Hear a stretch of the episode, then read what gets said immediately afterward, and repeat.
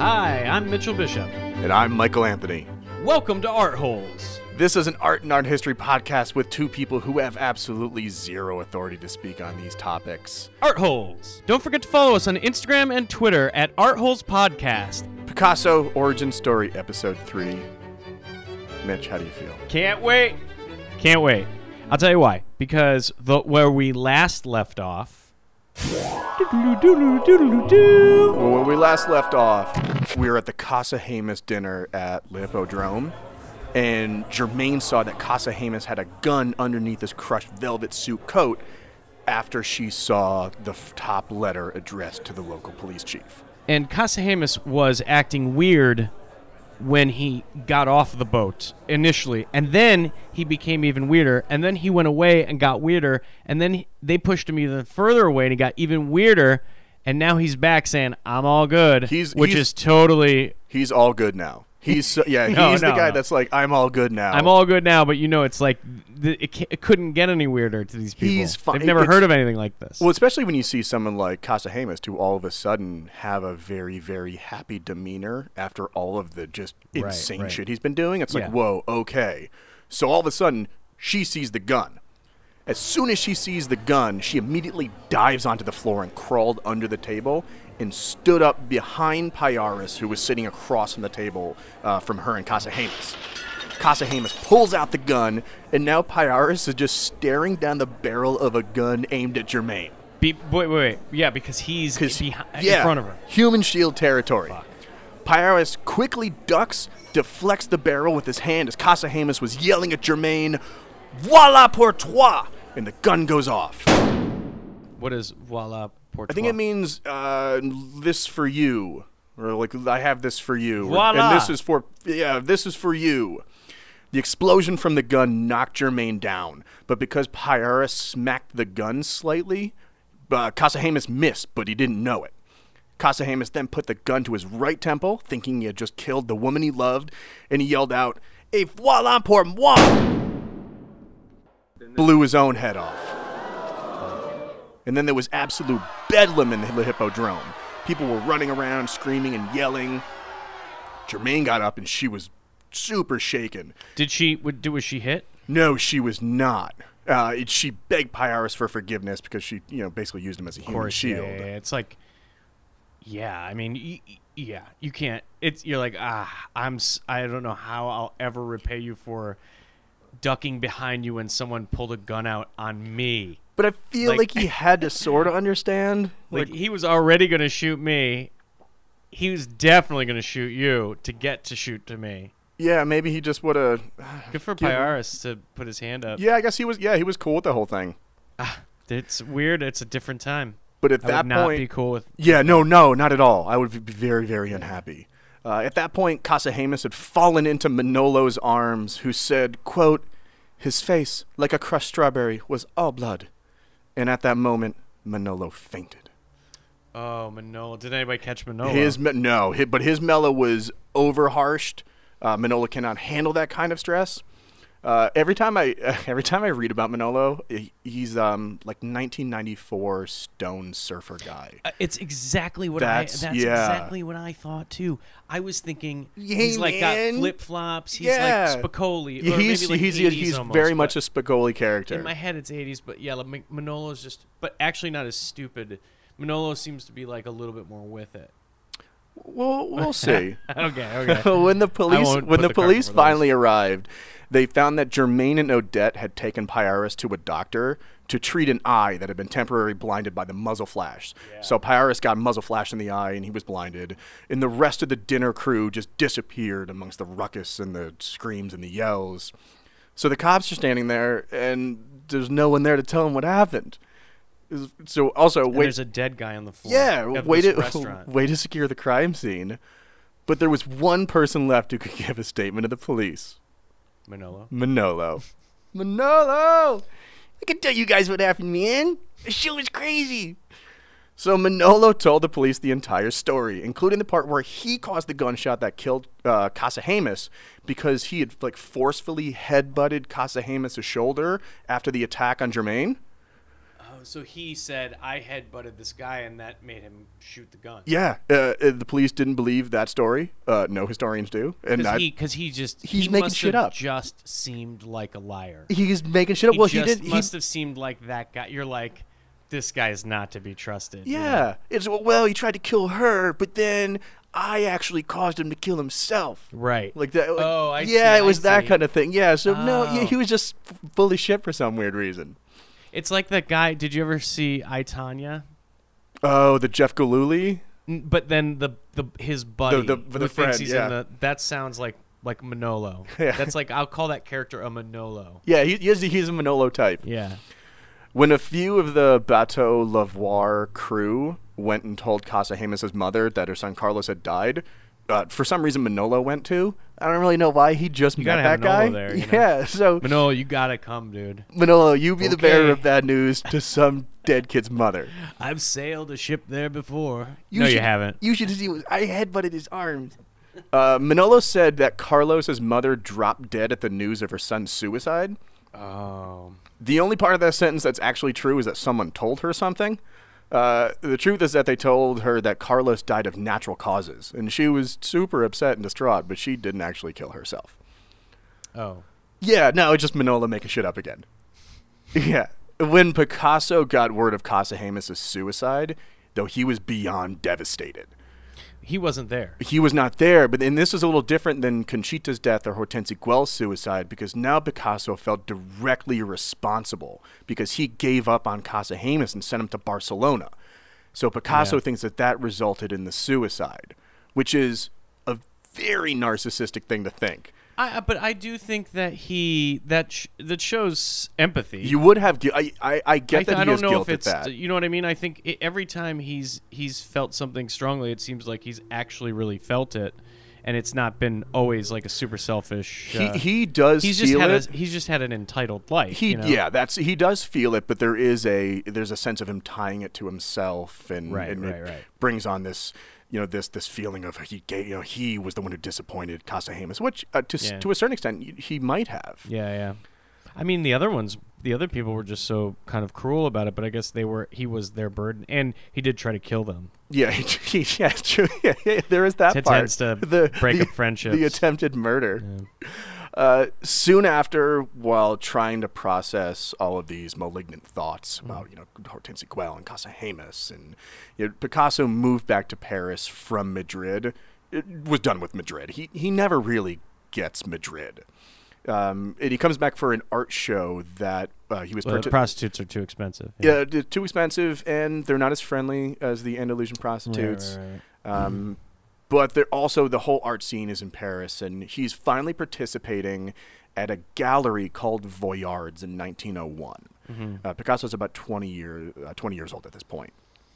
So he hits Paris, and all of a sudden, there's a, there's this gigantic art. Getting a yeah, being being back. shown at Vollard's is a very very big deal. Yeah. At that point, Vollard was a very famous cultivator of artists and was a professional also taking huge cuts out of their art sales and profits based on the reputations that he built them. It's, it's Capitalism. yeah, it's business. It is what it is. Uh, he reminded me of that guy who founded NSYNC, the one like the sweaty chomo with the glasses. I mean, I can only imagine. I think he's, I, I I think know he's dead type, now, so know. it's not he's to sue us or anything.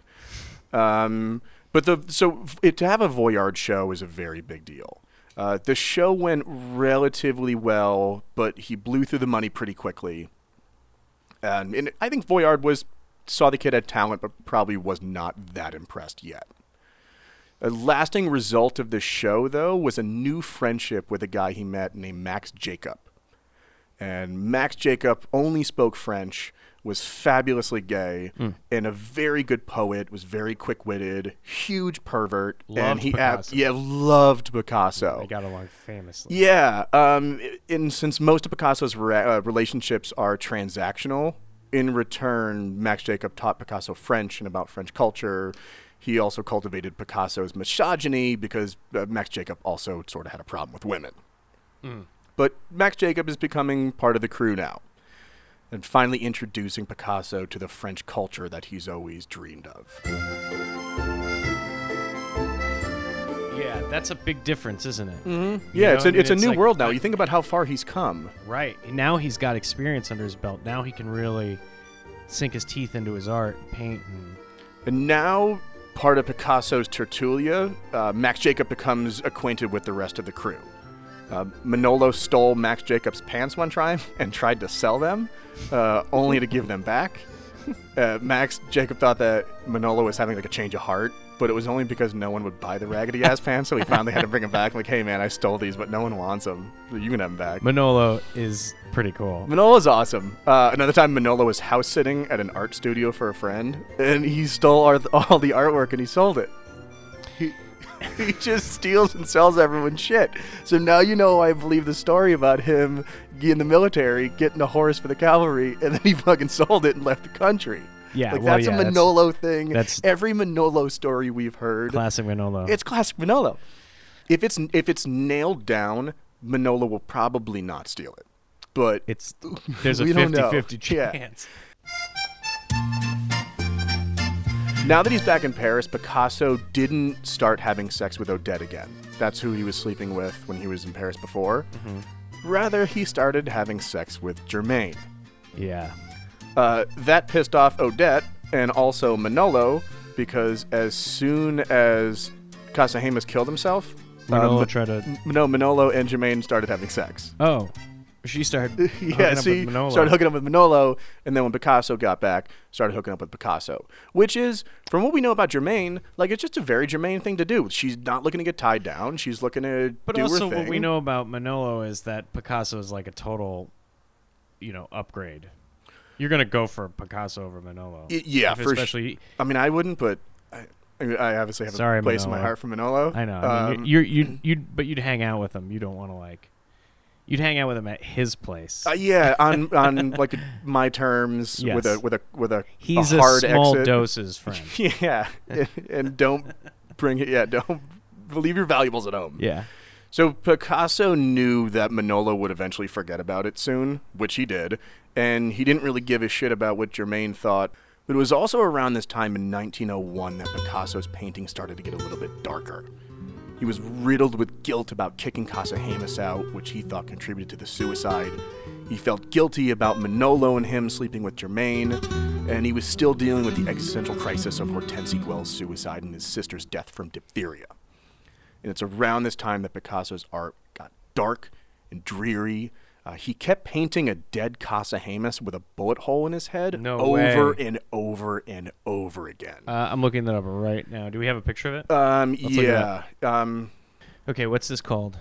we'll post this up to our social media as well. This is called The Death of Casagemas. Oh, with the bullet hole. Look at that. Yeah, so there's a lot of, as you can see, there's a bunch of, and we're just going to a Google image search of, I think I just put Casagemas painting Picasso, and most of them are just bullets to the side of his head. And that was just so cold. Yeah.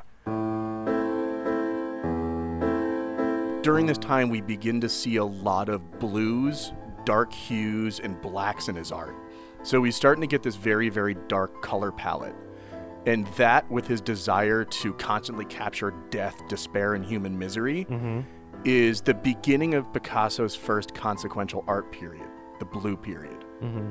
So this is it, when Sabartes visited Picasso in Paris, he saw the new style and he called it frightening.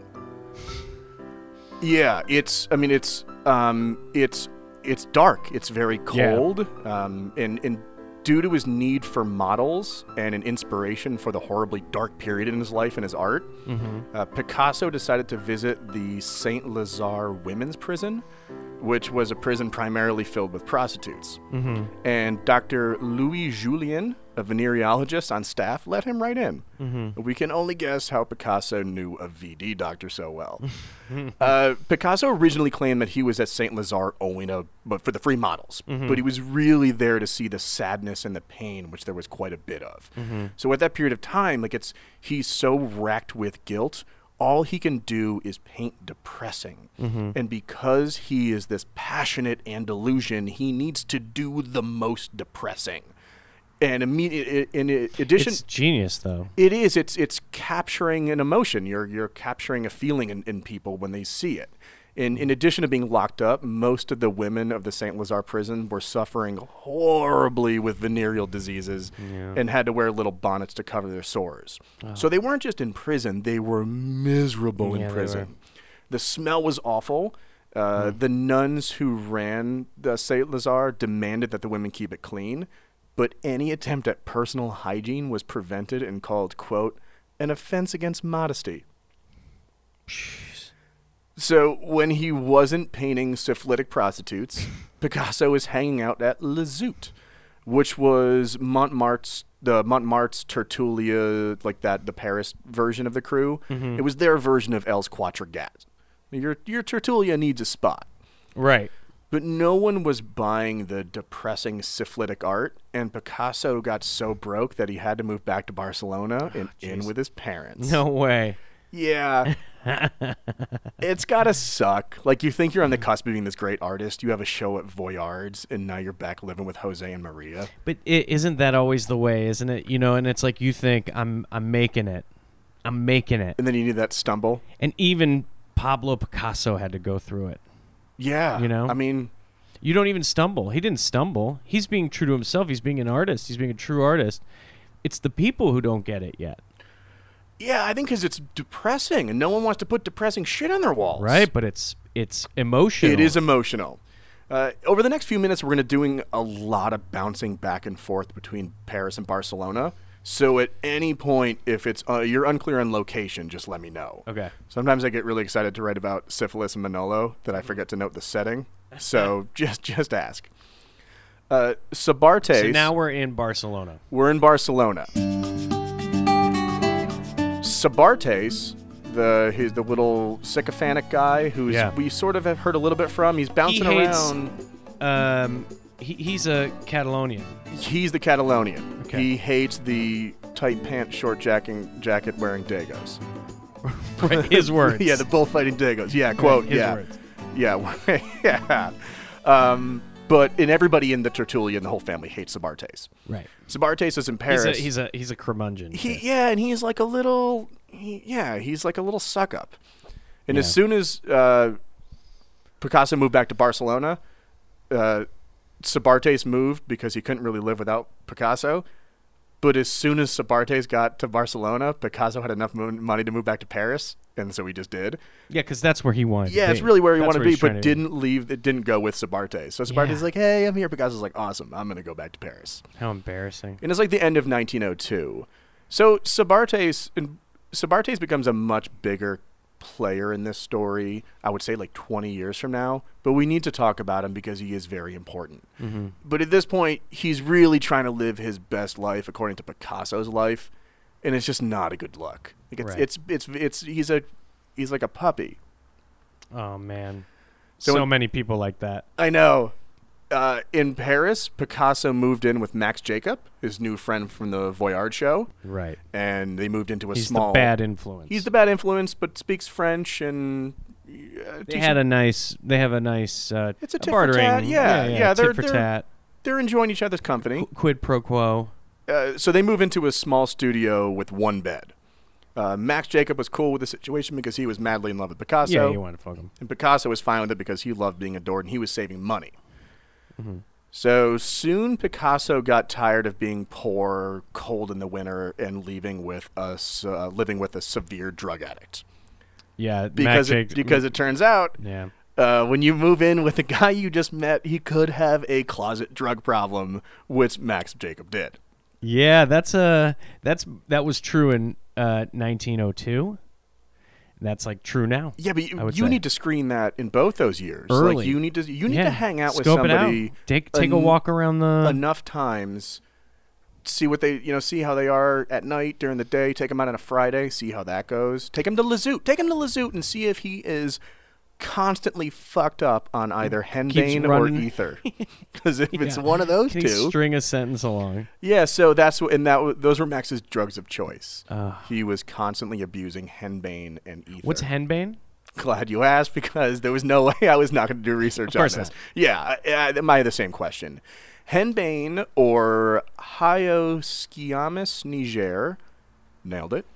Uh, is a poisonous nightshade plant that causes visual hallucinations and sensations of light, peripheral inhibitions, and centralized stimulation of the nervous system. It sounds sort of like an eight ball mixed with acid, which is very dangerous.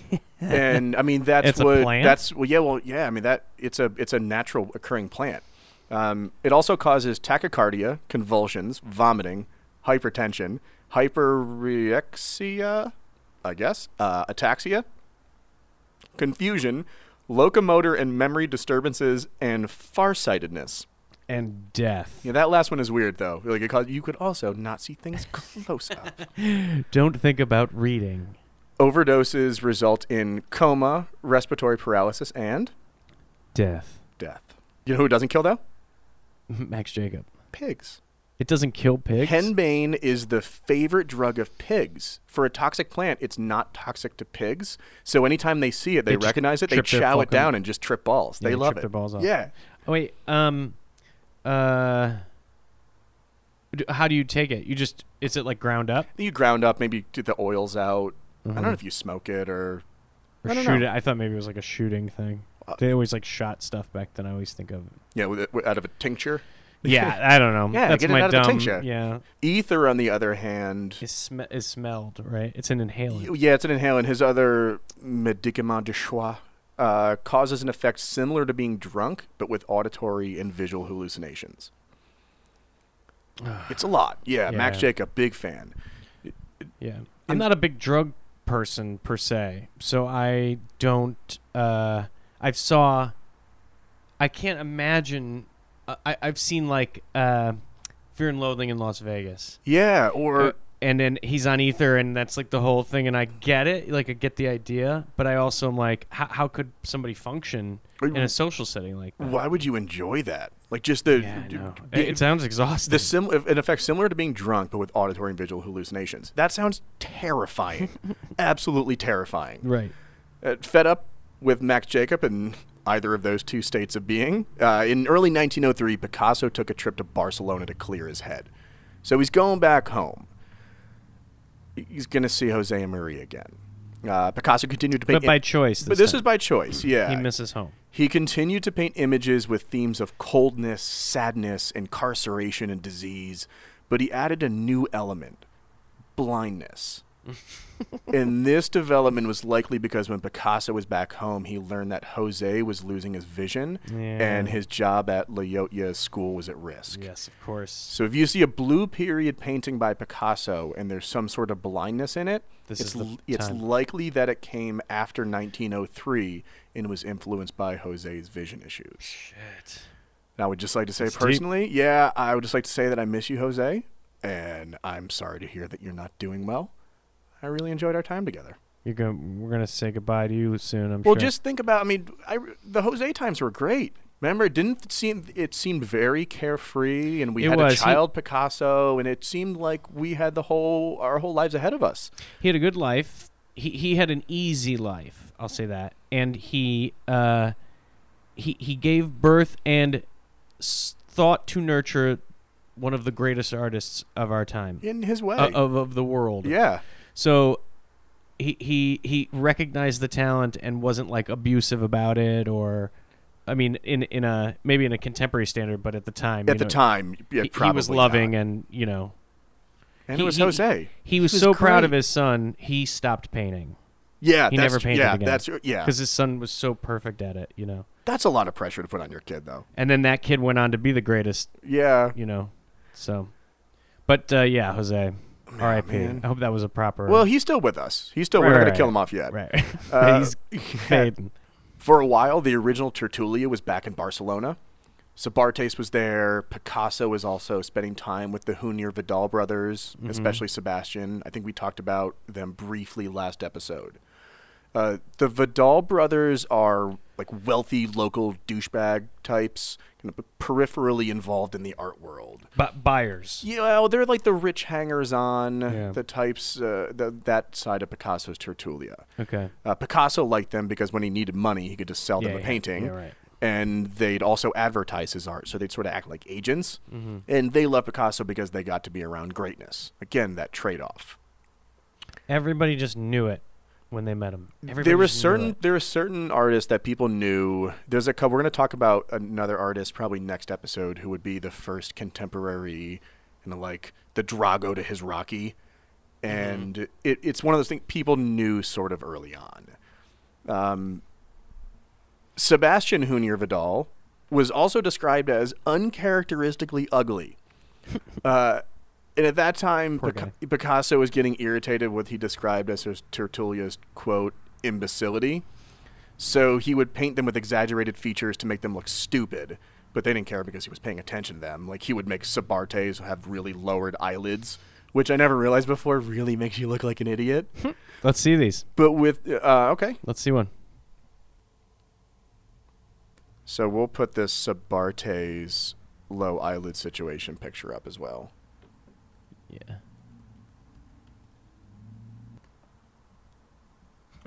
So that's Oh, yeah, that's a picture. Poor Sabarte. Portrait of Jaime Sabartes, 1904.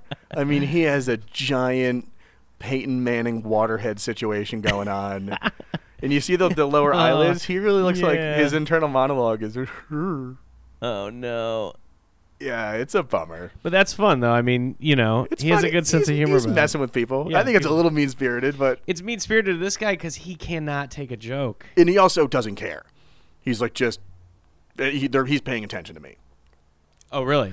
So yeah, So they, like he's oh, cruel, he's like, oh no, he's cruel legit cruel. He's, and we're gonna find out exactly how Yeah. cruel he can be and how much everyone tolerates it. Yeah, yeah, yeah. But with Sebastian Junyer Vidal, who is so uncharacteristically ugly, he was so messed up looking that Picasso could just paint him as is, and, no one could bitch about it. Wow. So Picasso loved to paint him. Let's see it. Well, I don't want to give away too much because it's a little bit of a teaser. But at the end of our origin story, when we take our field trip, Okay. we're going to be viewing a page, uh, painting of Sebastian Junyer Vidal. Oh man. All right. So Sebastian Junyer Vidal was. I bas- can't wait. He was. ba- wait. He was. he, based, just he's just like painted like all jacked out, and we're gonna be like that. That's actually that's they all agreed. That's how what he, looked looks. like. So he was the male equivalent of a likely wrongfully imprisoned syphilitic prostitute at the Saint Lazare prison. Like that was that he would paint him the same way he painted Yeah, them right. because it was so unfortunate. Hmm. and In this ear- guy loved it. oh, he was. They- everyone loved it. Well, not only did he love it, in 1904, Picasso and Sebastian moved back to Paris to be roommates. So we're done. We're done bouncing around now. We're gonna stick in Paris for a while. He's got a good thing going. unpack your bags. It's very 1904 Parisian. I was getting very uh, tossed around, and I was getting a little impatient because it was like we go, we're like you said, It's Barcelona, back and Paris, forth, back and forth. Paris. So now It makes sense though. He he wanted to see Jose, and you know, and, and he wanted to like, uh, and he ran out of money.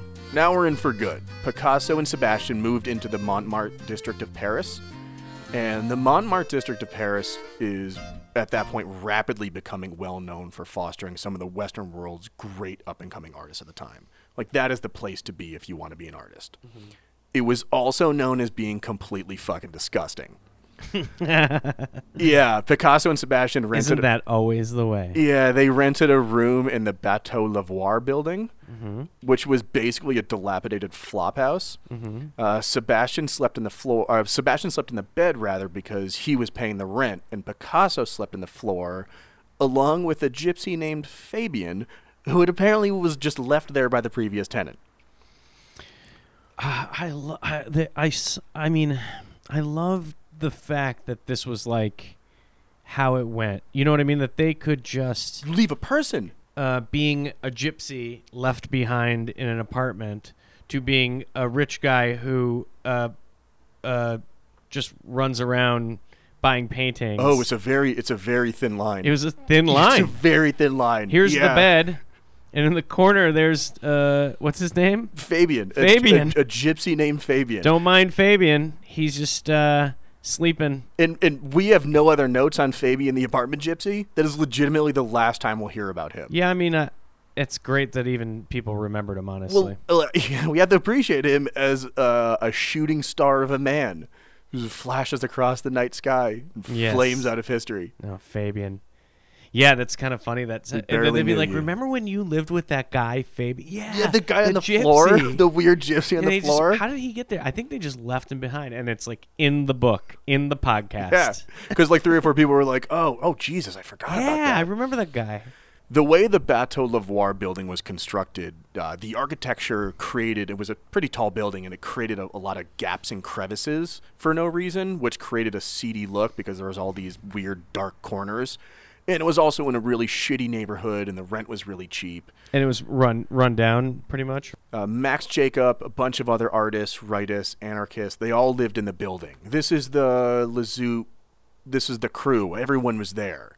Um, a bunch of creative types. Yeah, when you got your crew, who cares where you live, right? Well, there was only one toilet in the building, in the basement, and that was next to the only sink that provided water to about 30 studios. So you're talking about at least 30 shits in one day in your home toilet. Yeah, and plus, you know, Fabian is not using the toilet probably to go to the bathroom. Oh no! It's just- you're. It's a. It's a it's like game of a which cat. floor. Yeah. Yeah, That's it's a lot of traffic. That's like trucker rest stop territory. yeah, true. There was no gas or electricity, and it was incredibly dangerous to live in the Bateau Lavoir building. One time, a German artist got on the roof to clear snow from a skylight, and he fell down a ventilation shaft and died. Sit down here. Anyone? Hello? Please? Please, I think my leg is broken. Yeah. I've been down here for three days. It's very cold down here. Uh, I know, R.I.P. Ventilation guy. Oh god, he was the best. Another time, a little girl froze to death outside while trying to sell flowers in the Bateau Oh Lavoir my Square. Uh, yeah, square. So, the Bateau Lavoir is like a building modeled after a Depression era hobo car. In 19, in 1904, Picasso's paintings began to show a little bit more color, a little more warmth, and a little more some positive feelings were were coming into his works again. And it was also around this time that he met a new mistress named Madeline. So I think the theory there is he's having constant sex, and it's pretty hard to stay completely pissed off all the time when that's happening. Yeah, you know and I mean. Also, like you're painting to probably um, exercise the demons, uh, and and it works. And you have an way extent. fewer demons after you're coming a bunch of times. So in the summer of 1904, Madeline found out that she was pregnant. Oh Yay! um, so Picasso found a place for her to have an abortion. Oh. And Yeah. at that time in France, abortion was illegal. It was in like this weird, absurd holdover from the Napoleonic Code of 1810. And when you make abortions illegal, they don't stop. Women just get desperate and turn to very unsafe methods. Right. Picasso didn't really give a shit. He was trying to have sex with other women. He's too young. He's a starving artist. He's not ready to be a father. It was around this time that we also see Picasso is sending messages to women through his art, especially women he's intimate with. Right after Madeline had her abortion, Picasso pa- uh, began to paint scenes of mothers and babies called maternités. But they weren't really remorseful. They were like shitty, jokey digs at Madeline for her abortion. way, yeah, he's because he's a fucking asshole. Because he's a horrible person. Well, let's see. Now I have to see a picture. Okay, so we are looking at a painting called Maternity from 1905, Mm-hmm.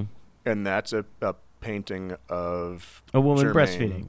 That's a picture of Madeline breastfeeding Mm-hmm. right after she had an abortion. Yeah, that is that is. Uh, That's a bit of a. That's a. It's that's a very- dick, move is the is what comes to mind, but I don't. yeah. What is uh, the psychology behind that? What's Uh, even the? I I think for him this is. It's Therapeutic a it's, or what? No, I think it's a way. It's a beautiful, I think it's it's just a, beautiful picture. it's a but that's the a thing is beautiful he's it's a beautiful image that she can never have like she Yeah. can't have that experience and i think it's just i think he just is a he digs at people and he shits on people because it makes him feel better about himself Mm-hmm. it makes him feel like if you are sad because that image uh, makes you feel like shit it's Mm-hmm. because you wanted to have a baby with me and that means i'm awesome Was it? Was there a um, like with the uh, what's his name? Ca- Casa- Casagemas? Casagemas thing. Did he? But then, what was the point of doing the sad? St- like this is almost like cruel in a way, but that had a sadness that was like deep and uh, like he was working out something. Well, you when know? you're sad and remorseful, you tend to paint those images. But when you're happy, you revert back to your true personality. Like he's reverting back to him true. se- his so he true was in a self now. good place when he was painting these things. Oh, the the Madeline abortion. Yeah, We're- we're he's in a good, good- Where he's good he's places. getting he's getting out of his blue period at this point. We're in Yeah, yeah. 1904. He's starting to move out of it, and this is what began to get him out. Mm-hmm. And his interest in Madeline, both sexually and as a tormentor, even that began to wane yeah. because there was someone else who caught his eye, Mm-hmm. someone who become the great first love of Picasso's life. Mm-hmm. In addition to his major art phases, a lot of people characterize or measure Picasso's life in terms of great loves, Mm-hmm. and I use that in like great loves in air quotes because there there are women who are around him muses. for a what muses, yeah. Um, and the first great love of Picasso's life was a woman named Fernande Olivier, who was at that point living in the Bateau Lavoir building with a sculptor. Mm-hmm. Mitch, would you like to know about Fernand's life before the Bateau Lavoir? Because because we've got some fun info. Let's hear it. All right. Fernand was born in France in 1881 to Clara Lang and, quote, a gentleman in a top hat. Uh, that's all we've got on him, or that's all Clara got. Yeah, right. Um, but it must have been one hell of a top hat. When Fernand was 18, she was seduced by a shopkeeper's assistant named Paul Emile Percheron, who she was forced to marry in 1889. So being seduced back then is this crazy concept. right. It's when a woman has sex before marriage. What you're what you're really saying is that it's the woman's fault because she allowed herself to have sex before marriage, and now she's damaged goods. Well, and now it's yeah, yeah, yeah, yeah, yeah. Right, right, right. that was the that was the prevalent thing. that was the yeah. So Percheron tried to beat and rape Fernand into submission, uh, which she refused to do because she's not going to let this little shit win. Like Right. she's still keeping her spirit. And finally, after more rape that eventually led to a miscarriage the next winter, Fernand fled to Paris where she met the aforementioned sculptor and became a model for local artists. Now, I set you up a little bit by trying to be all happy about her background. You've got a look on your face right now like, really? Um, it's important to know that background because she's fresh off of that. And one day in 1904, when she was walking down the street, mm-hmm. Picasso saw her and blocked her path so she couldn't get by. Then he pulled out a kitten to tempt her. wow. Which- this fucking guy's carrying around a kitten. He's got kitten game, which made Fernand laugh, and then he brought her back to his studio. And I think that's how things worked back then. Like she's a survivor of rape and abuse, and this weird Spanish guy with a kitten. He probably seems super safe at this point. Well, he he he. Uh, unless does he do something like really really horrendous or because No, th- not- like- he's he's not like the you know at this point he's somebody who's going to he treat her well. He seems great. Yeah, he seems what like I thought was very interesting do is that he is he is almost a master at recognizing people who are who have like pain in their life. I, I, I, you nailed it. Like that's the- 100%. You know, like that's all he's looked at. You know, He- he's he's constantly surrounding himself by people who are in pain Yeah. or people who have such a low sense of self that they look to fulfill themselves through him. It's not like he, all of these people in Barcelona and Paris, all of these people are these types of you know people that cling to him. He's we're just not hearing about the ones that people are like, "Dude, fuck you, you little weirdo." Like Right. we're only hearing about the ones that stuck or like stood or you know they they stood by this guy. right? Uh, you know, it's his Tertulia. Like you, you have to if you're if. I mean, look, they didn't know. It's not like you could just like jump friend groups. You know, you were either in or you were out. Everybody had this kind of like weird drama. It's funny to hear the internal lives of stuff of, of people like this because you see a painting, you really don't know the context, but the whole idea of art is that you don't get context. Like you apply context, which is why it affects you or it doesn't affect you. Context you is everything. but but it, it's personal. Um, but then when you hear how, like what had happened, you know, the cruelty that goes into it, You know. It cha- it, no, it changes everything, and that's like for Yeah. me seeing art ten years ago, I could give a shit less. Like I, I might have said this before, but I had anytime I saw art, I had two perspectives. I guess that's pretty cool, or I don't care about that. Mm-hmm. It's because I just didn't know anything about it, no context, no perspective. I knew nothing about it. Fernand and Picasso, they live in the same building, and it's easy for Fernand to spend time in Picasso's studio.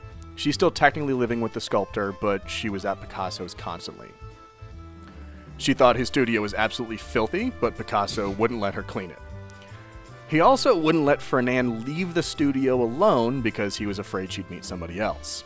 So if she hmm. left, he had to go with her. Yeah. Well. And when Picasso would leave the studio, he would lock her in it behind him. Oh God. That's pretty bad. Yeah. He would also. he I, al- I wasn't sure.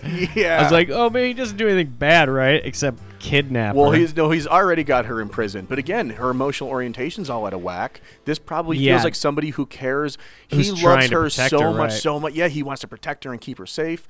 And he also would only let her have one pair of old shoes. and going along with um, him being the kind of person who can uh, recognize pain in people, it also is because he it, the the other side of it is because he exploits he exploits it in people. and he knows he can get away with it because Yeah. he can recognize that pain. And you know what? I feel similar a little bit to Andy Warhol, who we'll talk about later. We're gonna we're gonna do where a series he has on him a for sure. tertulia of people, like a very famous one, and it's interesting. I, I want you know, I mean, I know, I know a little bit more about that than I do this, but it's it's interesting to hear that there's like a little bit of uh, um, like a groupie kind of situation. a well, these self, uh, but also self-aggrandizing. Like if I set people around me who are yes people, but they're also like maniacs. well that level of narcissism. yeah. But he's also, if you think about it, like Picasso is controlling Fernand just like Tio Salvador did to him. He's giving her just enough to survive, but she's beholden to him for everything. So Yeah. he's the one that's always in control, plus he gets to have sex with her. So this Yeah, was like right. a perfect situation for him. Yeah, it's kind of disgusting, but yeah. One of the things they liked to do together in the studio was smoke a shitload of opium. Yes. about four days a week. so now we're, this is one of those things that a lot of Picasso historians and Picasso fans don't like to talk about. Uh, but basically, at this time, the studio turned into this weird opium art sex den. And it was also around the time that Picasso was creeping toward his second consequential period of art, the Rose period. That transition was bound to happen for Picasso because what's better for him to get out of a funk than chasing the dragon with a sex slave? And Fer- Opium is a hell of a drug. and Fernand thought all of this was great because what's being captive when you're normalized to a much greater form of abuse? Like she was beaten and raped forever. About their opium days, Fernand said, Everything suddenly became beautiful, clear, good. Opium has perhaps enabled me to understand the real meaning of the word love. I discovered that I knew Picasso at last, that I experienced him better. It seemed that he was the one I was always waiting for. That, no.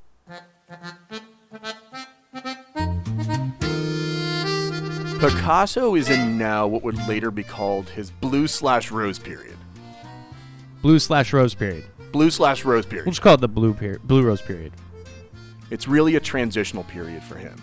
And these paintings are bizarre. And we'll put up pictures on social media. A lot of the people in the paintings, they almost look alien. Like they're very long and they have skin they're skinny and they're featureless. And for a painter who is always able to capture the emotional spectrum, lust, anguish, his paintings are now taking on like this ethereal, creepy, emotionless vibe. Yeah. That's great though. That's kind of crazy. it's crazy and it's super weird looking, but it's it's off putting.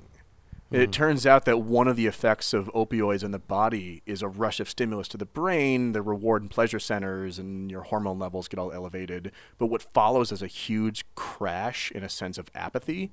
So he he he was losing emotion. He w- yeah. So during the Blue Rose period, him and Fernand were having this crazy opium sex. Then he'd get up and he'd try to paint, but he's chemically and emotionally tapped. He just doesn't realize it. It's it's a beautiful, interesting thing to to track someone's career like this in the sense Oh, I thought that you were gonna go with the opium thing. I was like, well, no, no, that he that he. Uh, I'm gonna get serious now and say that like he's so in tune with it's sti- it's so instinctual. So you can look at him and say he's very unhappy. He's doing opium all the time. He's he's his serotonin and endorphins are like spent, and so his But art they're has spiked and then they're spent. yeah, and then and and so his art takes on this like still like heightened genius level, but it but it it lacks emotion, which gives it a different color. Yeah. you know, when he wasn't when he like slips in and out of this like uh, blue to the rose to this, and he like um, stumbled his way into a really cool art. No, I mean he concept. he obviously was like such a genius. Yeah, I, I don't think I don't think it was conscious. That's the No, beauty part. no, not I at mean, all. No, it was it's like definitely not conscious. It's very pure art. You know, it's very instinctual. It's very um um a- animal. The the animal in him was Well, just he like has had to create. paint. Yeah, he had has to create. He has yeah. to create, and he doesn't. He doesn't at this time recognize that his art, his creations, are lacking the emotion because he's the passionate Andalusian, you know, Antonio Banderas type. Right. Like that's what he does, and he, this we like he he would never be okay with this. And the opium fiesta in the Bateau Lavoir waged on Hell of a in- drug. until one German art student and another member of Picasso's Paris crew named Wiegels had a bit of an episode. On the opium Yeah. in an opium den. Well, he was out on the street and he had this like next level insane hallucination that he was a horse Mm-hmm. and he started threatening to kill himself. Mm. And everyone at the Bateau Lavoir was like, okay, yeah, somebody's got to stay with this dude for a bit because he's clearly not in a good place. And the person selected for that job was none other than Manolo. Manolo! Manolo. everyone was like, "Okay, Manolo, you need to keep an eye on Come here, Manolo. Beagles. He's You got it. He's freaking out a bunch. Uh, he thinks he may be a horse. The other German guy, the one who fell down the ventilation shaft and died, probably a buddy of his. That one had to sting too. Manolo. Manolo. Manolo just is it just just dripping with tragedy. He is, but we're gonna need a verbal yes from you, Manolo. You got this under control. Oh man, uh, don't worry about it. All right, Manolo, we're counting on you, buddy. On it. So Manolo. Where'd he mo- go? Where'd he uh, go? Yeah, well, Manolo moves in with Wiegels, and as soon as he turns his back, Wiegels does either a shitload of either opium or ether and hangs himself in the window. Fucking a. Immediately, day day one. immediately, Manolo drops the ball, and and now now all the Germans are dead. All the Germans are dead. Everything okay, man? No, it's fine. Keep no. All right, I'm gonna go, go grab some butter from the Don't store. no, don't open the door. The door is the door is locked. Okay, man. You need anything? You want a hug or anything, man? No, no, I'm fine. Just thank you. You can leave now. All right. I don't. Um, I don't know whose accent was worse there. I think my German accent, which turned into I think That was good German Chinese. accent. I feel like that was a, um, yeah, it got offensive. yeah. Um, yeah. Manolo had one job. Manolo, you just fucking. It's, you know what it is? We're not mad at you, buddy. We're just disappointed. And At some point, we have to stop giving him a pass. Don't know. say, I'm still not "You there yet. I'm still not there yet. He's all the Germans died, but Manolo is still in my heart. And, and Picasso is actually the one of the crew to find the body the next day. Ah, and then that's gonna fuck him up. Well, no, actually, the Wiegel suicide snapped Picasso and Fernand out of their drug haze, and it especially Oh, scared smart. Picasso because recently he had a hallucination that he invented photography and that he might as well kill himself because he had nothing left to learn. And he also, when he stopped doing drugs, he realized that his weird blue rose period he was stuck in with those alien-looking paintings that was from the opium, and Yeah. immediately he was done with drugs for good. Mm.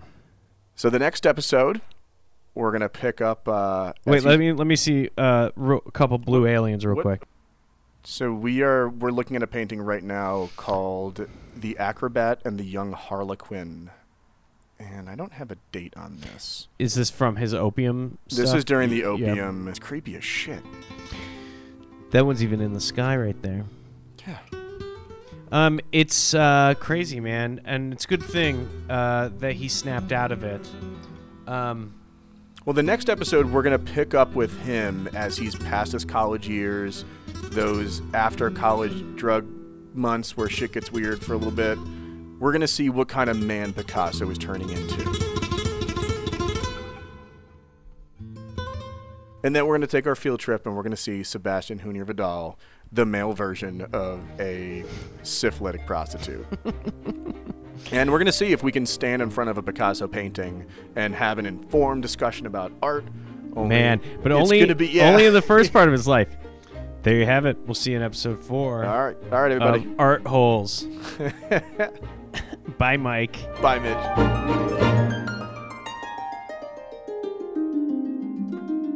If you like the show, please leave us five stars on iTunes and a review. It really does help. Thanks for listening.